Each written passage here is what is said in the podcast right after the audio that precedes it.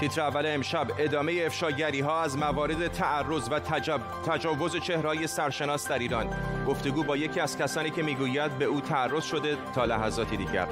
جزئیات هولناک از جعبه سیاه پرواز خطوط هوایی اوکراین. بعد از اصابت موشک اول مسافران برای حدود 20 ثانیه زنده بودند. و برگزاری فینال لیگ قهرمانان اروپا. رویاروی بایر مونیخ و پاریس انجرمن زیر سایه کرونا. به تیتر اول خوش آمدید.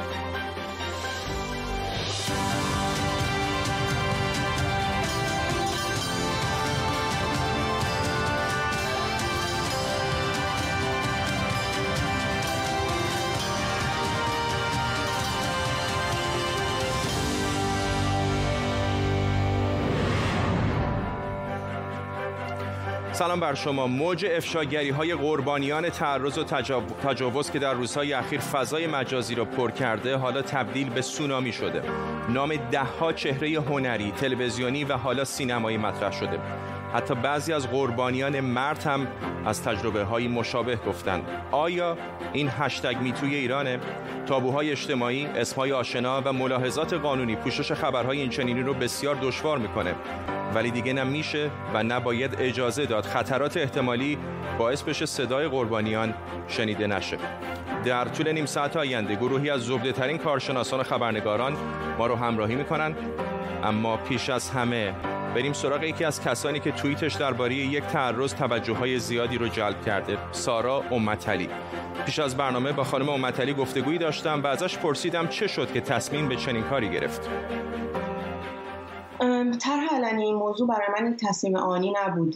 یک روندی بود که در من طی شد. حدود سه سال پیش وقتی که اولین گزارش آقای رونالد فارو درباره سوء استفاده جنسی هاری واینستین به واسطه شغلش و شهرتش در بود در نشر نیویورک منتشر شد. منم مثل خیلی های دیگه این گزارش رو خوندم و خوندن این گزارش و روایت های زنانی که در این گزارش صحبت کرده بودن باعث شد موضوعی که سالها در به پستوهای دست نیافتنی ذهنم پسش زده بودم پلش داده بودم.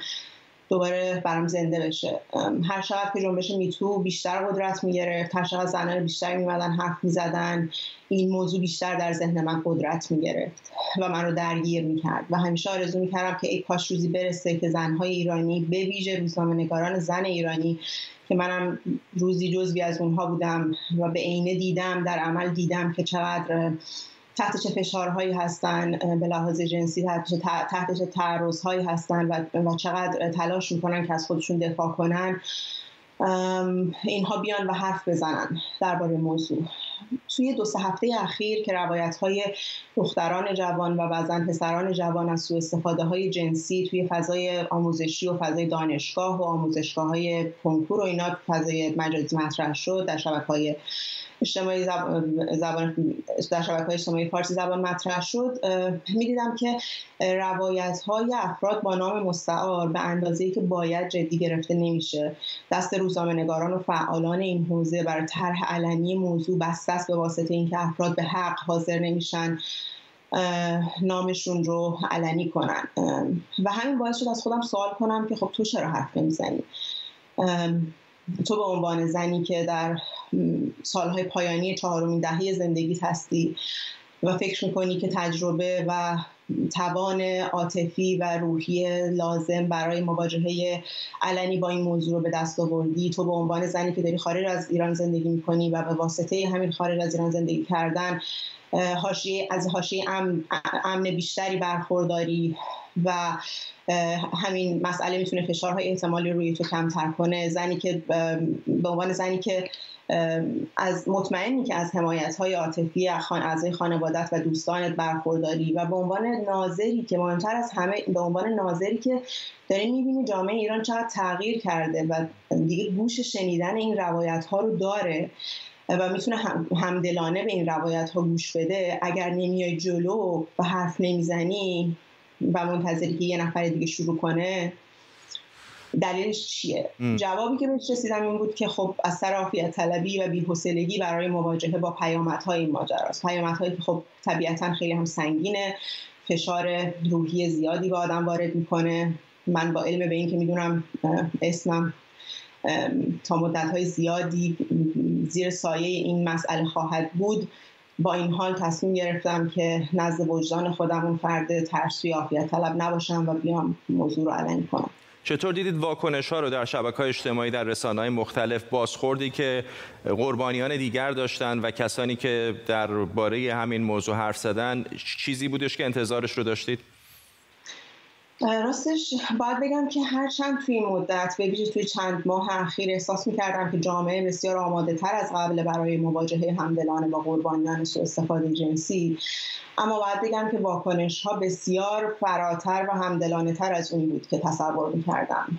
این مسئله برای من به عنوان آدمی که به حال فضای آموزشی ایران رو رصد می‌کنه به عنوان آدمی که می‌بینه علیرغم همه محدودیت هایی که در این سالها در زمینه آموزش مسائل جنسی و جنسیتی به صورت سیستماتیک در نظام آموزشی مردم چقدر پیشرفت کردن چقدر نگاه متفاوت و همدلانه نسبت به این موضوع دارن. این برای, خود من قافلگیر کننده بود و فکر می‌کنم که شبکه های اجتماعی فعالان این حوزه تلاششون به سمر نشسته و همینطور رسانه های فارسی زبان صحبت, صحبت هایی که در این حوزه می‌کنن و می‌پردازن به این موضوع تا حد خیلی خوبی اون خلای آموزشی رو داره پر می‌کنه. البته که کافی نیست. البته که ما همچنان نیاز داریم به زنان یاد بدیم که بیان و حرف بزنن نترسن. و به مردان بگیم که چطور در روابط نزدیک و صمیمانه باید حریم شخصی زنها رو و حتی مردان دیگر رو رعایت کنن. هنوز همچنان لازم بعد روش کار بشه ولی در کل واکنش ها خیلی همدلانه تر از اونی بود که من من فکرش رو می‌کردم و انتظارش رو داشتم. خانم امت شما بعد از یک فاصله قابل توجهی آمدید و این موضوع رو مطرح کردید. مطمئنم زنان دیگری وجود دارند در سراسر ایران که اونها هم ممکن تجربی تجربی داشته باشند که مربوط به سالها پیش است. پیام شما برای اونها چه هست؟ چون می‌دونم که خیلی ها شاید این نگرانی رو داشته باشن که الان اگر من بگم خیلی ها بگن که چرا اون موقع نگفتی. این نگرانی به جاییه.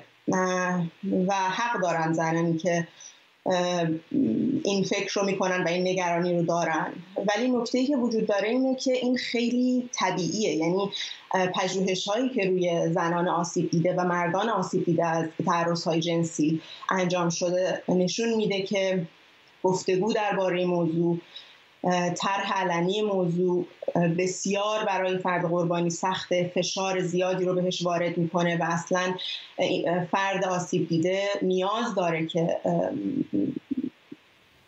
به لحاظ درونی با این موضوع کنار بیاد و جرأت و شهامت این رو پیدا بکنه که موضوع رو مطرح بکنه. یه مسئله ای که خیلی افرادی که دچار این قضیه هستن و آسیب دیده سوء استفاده های جنسی هستن باش مواجهن اینه که احساس گناه می‌کنن. خودشون رو سرزنش می‌کنن. منم چه این احساسی داشتم. من تا سالها احساس می‌کردم که تو بی احتیاطی کردی.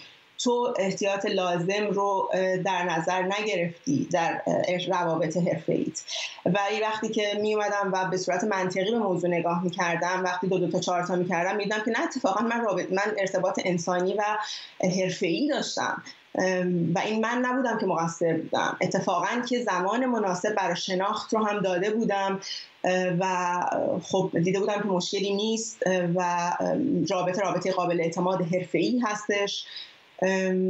ولی به هم ثابت شد که اینطوری نیست و این باعث می شد که خودم رو سرزنش بکنم. اما مسئله که وجود داره اینه که نگران نباشید نترسید خودتون خودتون رو سرزنش نکنید شما مقصر نیستید. شما حتی اگر جوانب احتیاط رو هم در نظر نگرفته باشید باز هم مقصر نیستید. گفتگوی بود با خانم سارا امت علی. بعد اشاره بکنم که آقای آدین آقداشلو که این اتهامات متوجه ایشون شده از سمت خانم امت علی تکذیب کرده این ادعاها رو ولی به ما مصاحبه ای نداده. هرچند ما این فرصت رو بهشون میدیم هر موقع که بخوان می‌تونن در این برنامه حاضر بشن. فقط هم ایشون نیست اتهامات علیه تعداد زیادی از افراد هست. طبیعتا به خاطر دلایل حقوقی مطرح کردن اسم افراد مختلف به راحتی در تلویزیون ممکن نیست ولی همه اونایی که اسمشون مطرح میشه می‌تونن از این تلویزیون اگر بخوان حرفی بزنن بزنن. مریم شادمانی روانشناس و روان درمانگر اینجا با ماست. خانم شادمانی به گمانم دو بخش هست برای زنانی که و البته مردانی که تجربه این چنینی دارن. یکی موقعی هستش که شما برای روزها ماهها شاید سالها این اتفاق براتون افتاده و در دلتون نگه میدارید و نمیگید. برای اونها چقدر شرایط سخته برای اونها چه راه حلی وجود داره و بعد اونایی که میگن و بعد اتفاقات بعد از اون. درسته. ببینید وقتی که تعرض جنسی آزار جنسی اتفاق میفته ممکنه بعد از اون ترومایی که اتفاق میفته سالها بعد یا همون روز کسی تصمیم بگیره که ریپورتش کنه یا ریپورتش نکنه. و دلایل متفاوتی داره. از نظر روحی چیزی که اتفاق میفته فردی که بهش تعرض شده احساس خشم عصبانیت احساس استراب شدید ترس اینکه باورش نکنن. اعتمادش به آدم ها دیگه اومده پایین و دیگه نمی‌تونه اعتماد بکنه. ترس از تنهایی داره. استیگمای اینو داره که آیا واقعا اگه من حرفمو بگم این آدم چون آدم خیلی خوبیه کسی حرف منو باور می‌کنه. قسمتیشون احساس تنهایی و قسمت اینه که احساس بیهسی دست میده. احساس می‌کنه کنترل زندگی و ذهنش از دستش خارج شده. این تا قبل از اینه که تصمیم نگرفته report کنه و داره فکر می‌کنه که آیا می‌تونه یا نمی‌تونه. ولی بعضی تعرضای جنسی گاهی اوقات مثلا برای کسی در دوران کودکی اتفاق میفته و سالها بعد اون شخص یادش میفته که می‌خواد بگه. و وقتی که می‌خواد بره ما باید به این توجه کنیم. کسی که می‌خواد بیاد و یه ترومایی به این بزرگی یه secret ی که سالیان سال تو سینه‌اش شکسته یه بار سنگین با خودش می‌خواد ببره احتیاج به یک support بیش از اندازه داره.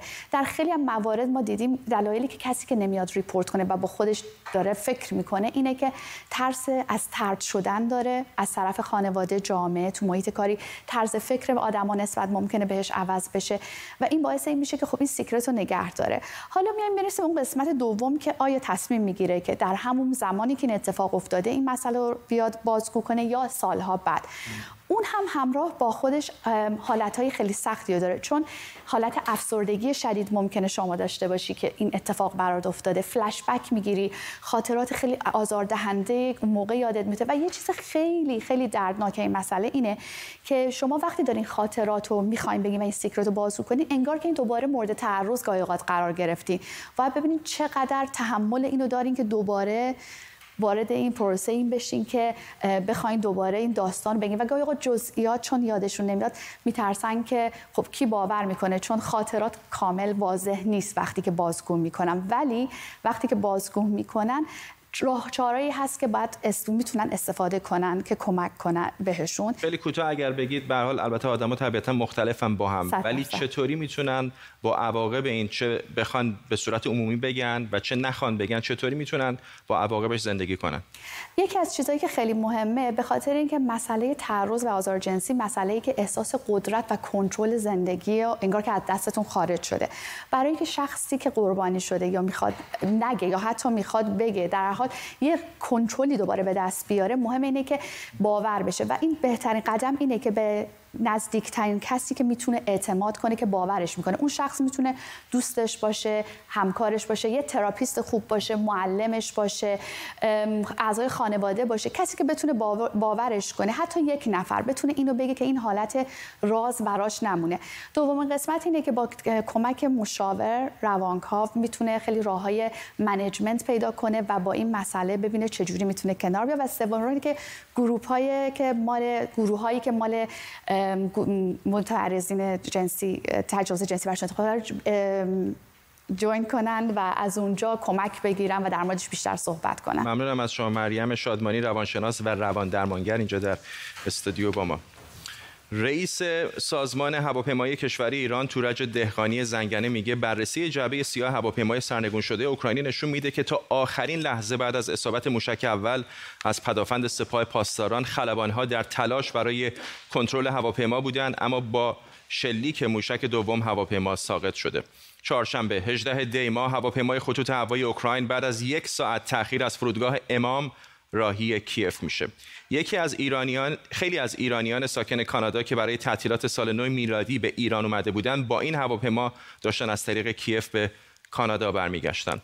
ایران میگه پدافند هوایی سپاه پاسداران در ساعت 6 و 14 دقیقه و 21 ثانیه بعد از اینکه هواپیما رو هدفی نظامی تشخیص میده درخواست سرنگون کردن هدف رو میده ولی حتی 20 ثانیه هم منتظر پاسخ نمیمونه. گزارش سازمان هواپیمایی کشوری میگه سامانه دفاعی سپاه پاسداران اولین موشک رو در ساعت 6 و 14 دقیقه و 41 ثانیه بامداد شلیک کرده. موشک اول در حالی که هواپیما در حال اوجگیری بوده به هواپیما می‌خوره. از این لحظه تا 19 ثانیه بعد صدای کابین خلبان در جعبه سیاه ضبط شده. خلبان ها سعی می‌کنن کنترل هواپیما رو به دست بگیرن. رئیس هواپیمایی ایران میگه هر سه متوجه شرایط غیرعادی میشن و تا آخرین لحظه مشغول هدایت هواپیما بودن.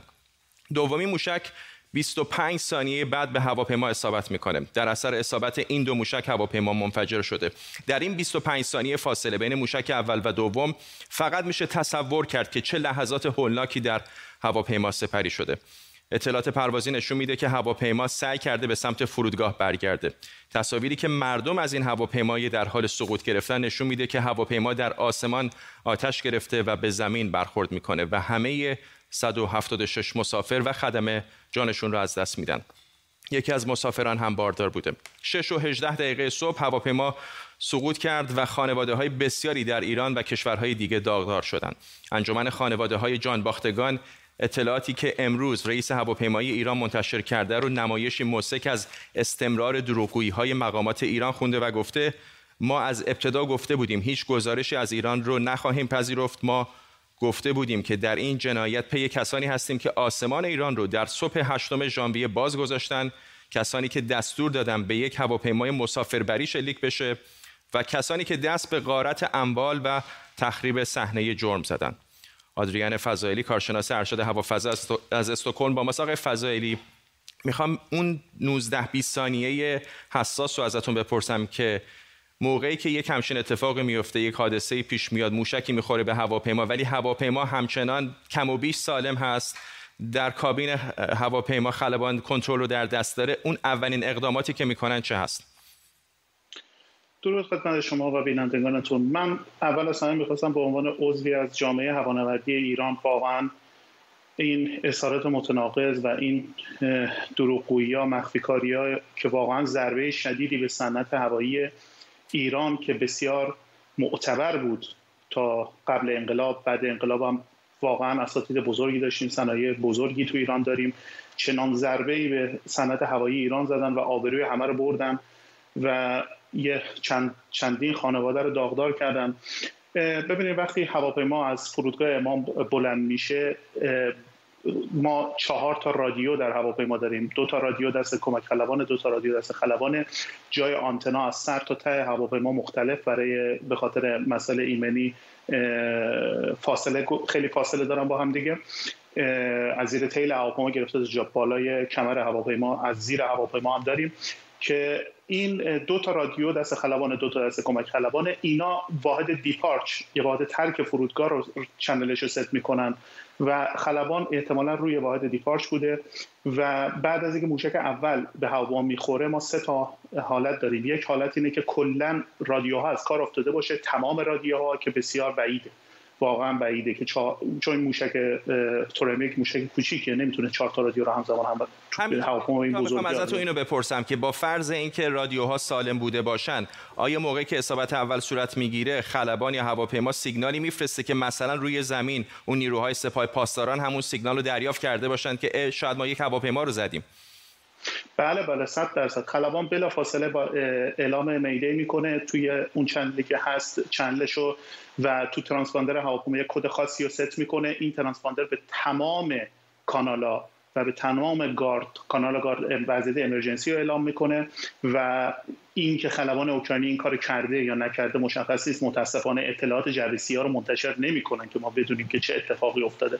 ولی این که خلبان قطعا اعلام میده کرده و این که اصلا برگشته به سمت باند تو طراحی گرافیک مشخصه که خلبان بعد از اصابت موشک برمیگرده به سمت باند که بشینه چون موتورها سالم بودن و هواپیما سیستم الکترونیکش هم فقط یکم اشکال پیدا کرده راحت می‌تونسته بشینه.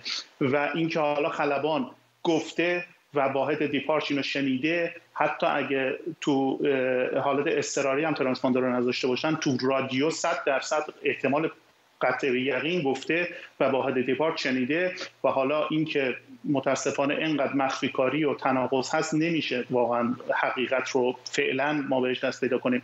ولی یه دونه یه عامل دیگه هم هست که خلبان واقعا به قدری تو اون لحظات بارکاری زیاد بوده و می‌خواسته فرود به قول معروف هواپیما رو بچرخونه به سمت باند.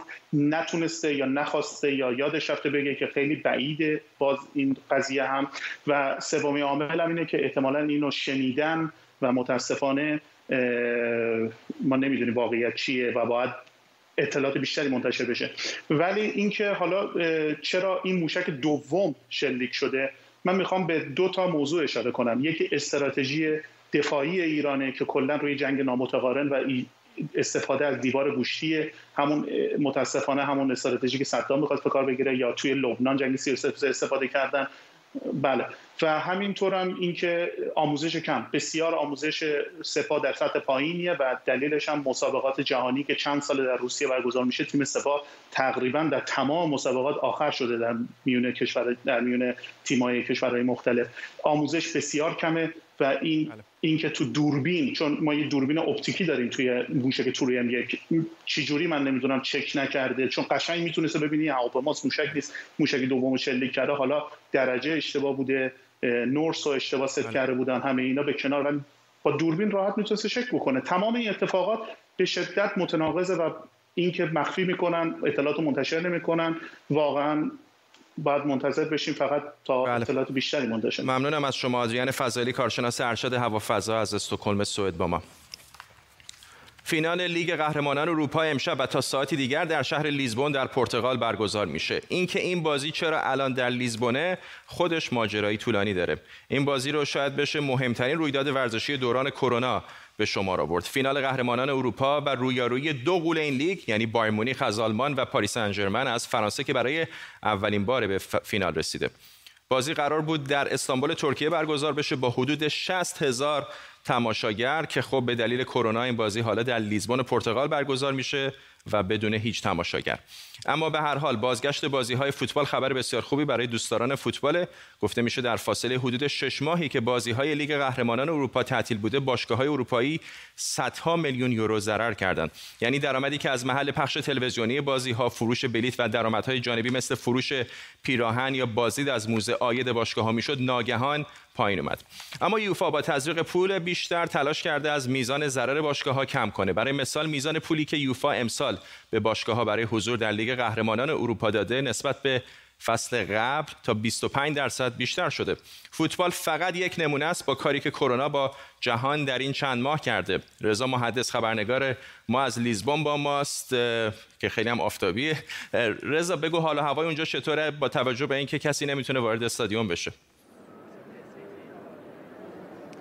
فرداد درست به لیزبون آفتابی و گرم. خیلی خوش اومدید. باید بگم که این جایی که ما الان وایستادیم مرکز شهر لیزبون در حقیقت میدونیه که مسئولان شهر لیزبون در برای این در نظر گرفتن که هواداران و طرفداران البته بیشتر پرتغالی اینجا جمع بشن. معمولا شاید در این حقیقت باید بگم حتما اگر کرونا نبود این میدون الان سر تا سر جمعیت بود و با تلویزیون هایی که تعبیه می‌کردن مردم داشتن این بازی رو و مراسم اون رو نگاه می‌کردن. اما نکته جالب باید بهت بگم فرداد این اتفاق نفته. اینجا در فاصله حدودا 20 دقیقه ورزشگاه دلوژ یا نور هستش در شهر لیزبون که قرار فینال لیگ قهرمانان اروپا تا ساعتی دیگه اونجا برگزار بشه. اینجا جاییه که من دیدم به هر حال هوادارانی از فرانسه اومدن هوادارانی از آلمان اومدن. باید بگم که بیشتر هواداران چربی در حقیقت. هواداران فرانس... فرانسوی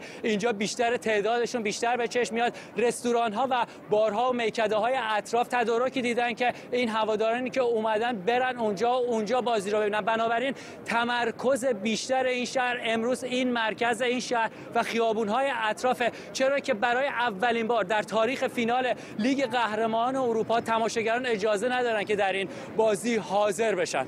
رضا خیلی کوتاه. اگر بگی در مقایسه با لیورپول که رفته بودی جمعیت کمتری دارم می‌بینم. نمی‌دونم مقایسه مناسبی هست یا نه. آیا اونجا اروپایی رایت بیشتری از مردم این جزیره می‌کنن؟ نه باید بهت بگم که فرداد اینجا هم خیلی شلوغه به هر حال لیورپول که رفته بودیم اونا میزبان بودن تیم شهرشون بود. اینجا به هر حال پرتغال بایرن مونیخ از آلمان و به هر حال پاریس سن از فرانسه تعداد محدودی توریست اومدن. ولی فکر می‌کنم شب شلوغی باشه اینجا با چیزی که من از این اطراف می‌بینم.